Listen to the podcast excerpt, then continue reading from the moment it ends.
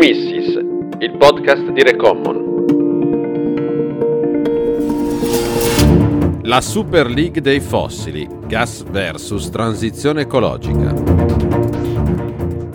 La Super League dei fossili, elite del gas versus transizione ecologica. Il titolo del dossier di Recommon è un'analisi critica del cosiddetto capacity payment un meccanismo che in nome della sicurezza della rete elettrica nazionale foraggia sempre di più l'espansione delle centrali a gas, una scelta che pregiudica drammaticamente la transizione ecologica dell'Italia fuori dal fossile. Oggi ne parliamo con... Sono Filippo Taglieri, campaigner gas e infrastrutture di Recommon. Sono Antonio Tricarico, lavoro con Recommon sin dalla sua fondazione nel 2012.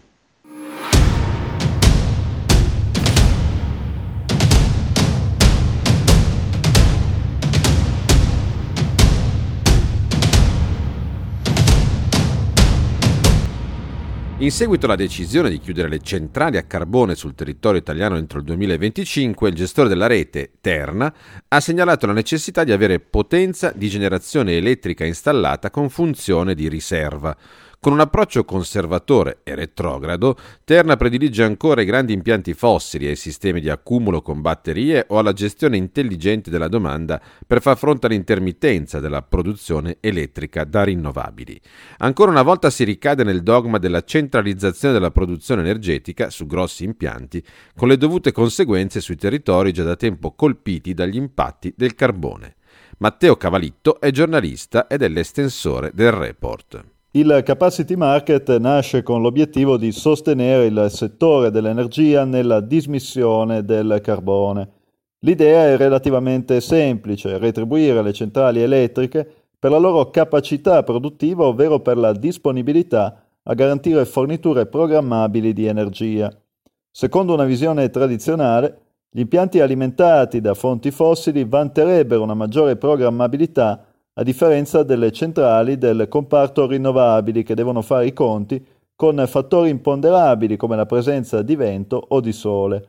Tale idea tuttavia appare oggi ampiamente superata, visto che la tecnologia consente di accumulare l'energia in eccesso quando la produzione supera le richieste della domanda, per poi rimetterla in circolo al momento del bisogno. Gli obiettivi di sicurezza energetica, in altre parole, potrebbero essere soddisfatti da una pluralità di impianti alimentati da differenti tipi di fonti.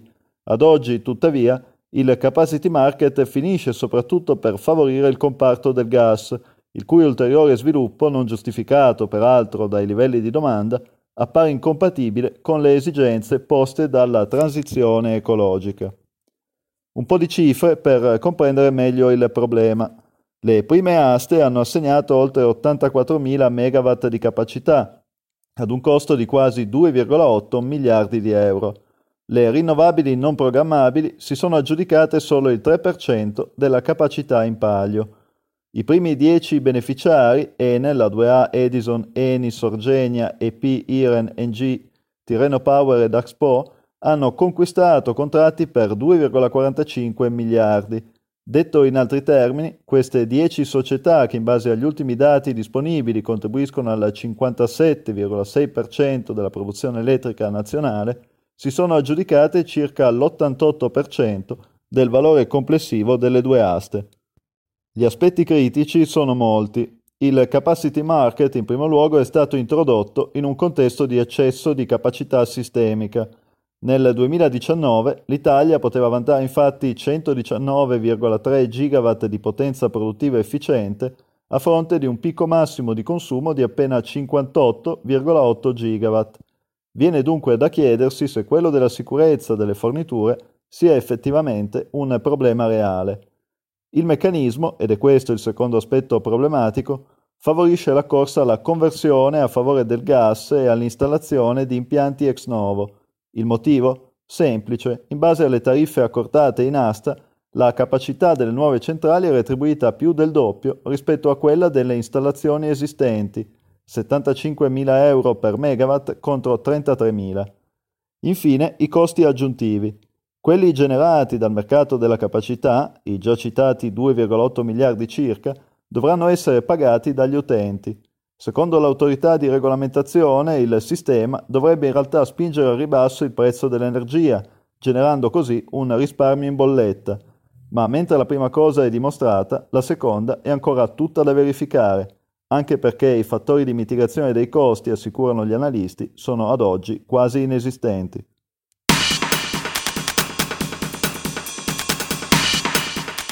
Che ha fatto la parte del leone Enel, che ha ricevuto 800 milioni dei 2,45 miliardi di euro di sussidi per centrali termoelettriche già elargiti. A breve si apriranno le gare per selezionare quali nuove centrali a gas beneficeranno di un sussidio di ben 75 mila euro per megawatt installato per 15 anni a fronte di una stima peraltro discutibile di 4-5 mila MW di potenza di riserva mancante da parte di Terna, sono state già presentate richieste per 14.500 MW di nuove centrali a gas. Di questi, Enel ne propone quasi 7.000 di nuova generazione da gas nell'ambito delle nuove aste.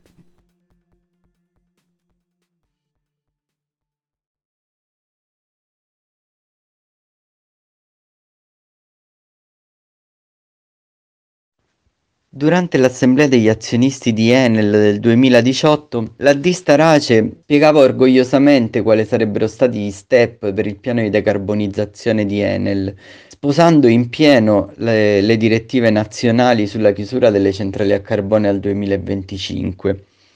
Nel corso di questi tre anni molte cose sono cambiate.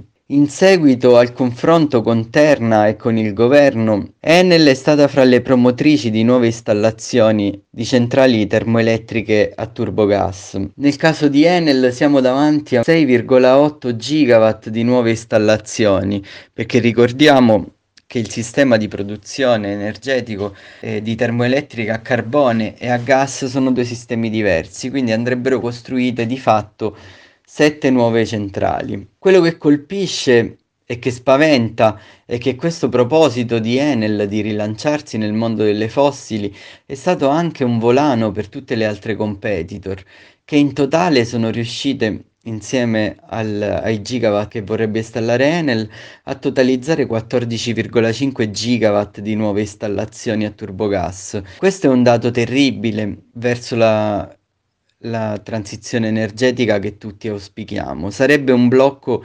incredibile e soprattutto in larga parte sarebbe finanziato con soldi pubblici, perché ormai il dato è chiaro, queste centrali non avrebbero un, un'adeguata analisi costi-benefici se non sussidiate dallo Stato. Siamo davanti a dei territori che sono stati per anni colpiti dalle, dalle contaminazioni di, questa, di queste centrali a carbone e che adesso invece di avere le adeguate e attese bonifiche si trovano davanti un'altra forma di contaminazione che potrebbe colpire l'aria, il suolo e le acque, forse in forma minore rispetto al carbone, ma comunque non in una forma risolutiva per riuscire a riadoperare questi territori e a renderli utili e fruibili dalle comunità. Il problema delle bonifiche è spesso stato rimandato da Enel sia sul territorio nazionale che sul territorio internazionale. Per esempio, l'annuncio dell'anno passato della chiusura delle centrali a carbone Bocamina 1 e Bocamina 2 in Cile nasconde un piano di bonifiche che non è stato reso pubblico, è stato passato solamente agli enti governativi e la popolazione non ha tutt'oggi accesso a questi dati se non qualche opera di compensazione ambientale che è stata presentata nel corso degli anni e che a tutt'oggi ritarda la sua messa in opera.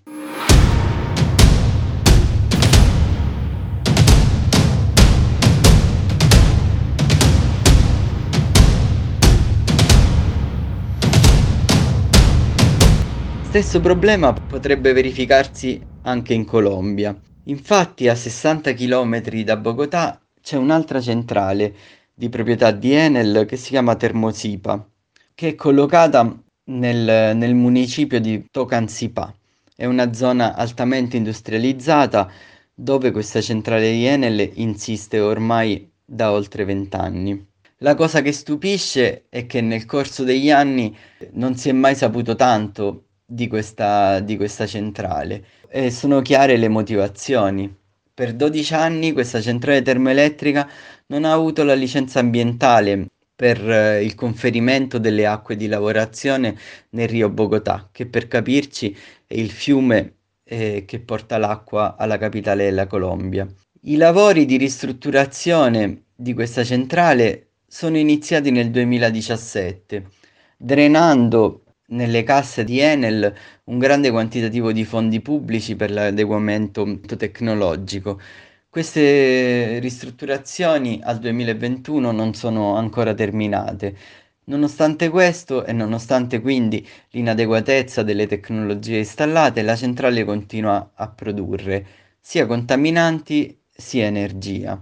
I contatti che abbiamo potuto stabilire con eh, la comunità locale ci riporta a una situazione che è diametralmente opposta rispetto a quella che Enel stessa descrive. Le compensazioni ambientali risultano insufficienti rispetto ai guadagni dell'azienda sul, sulla stessa energia prodotta e venduta in quella sede. Le ristrutturazioni non sono completate e quindi potenzialmente ci sono ancora maggiori contaminanti.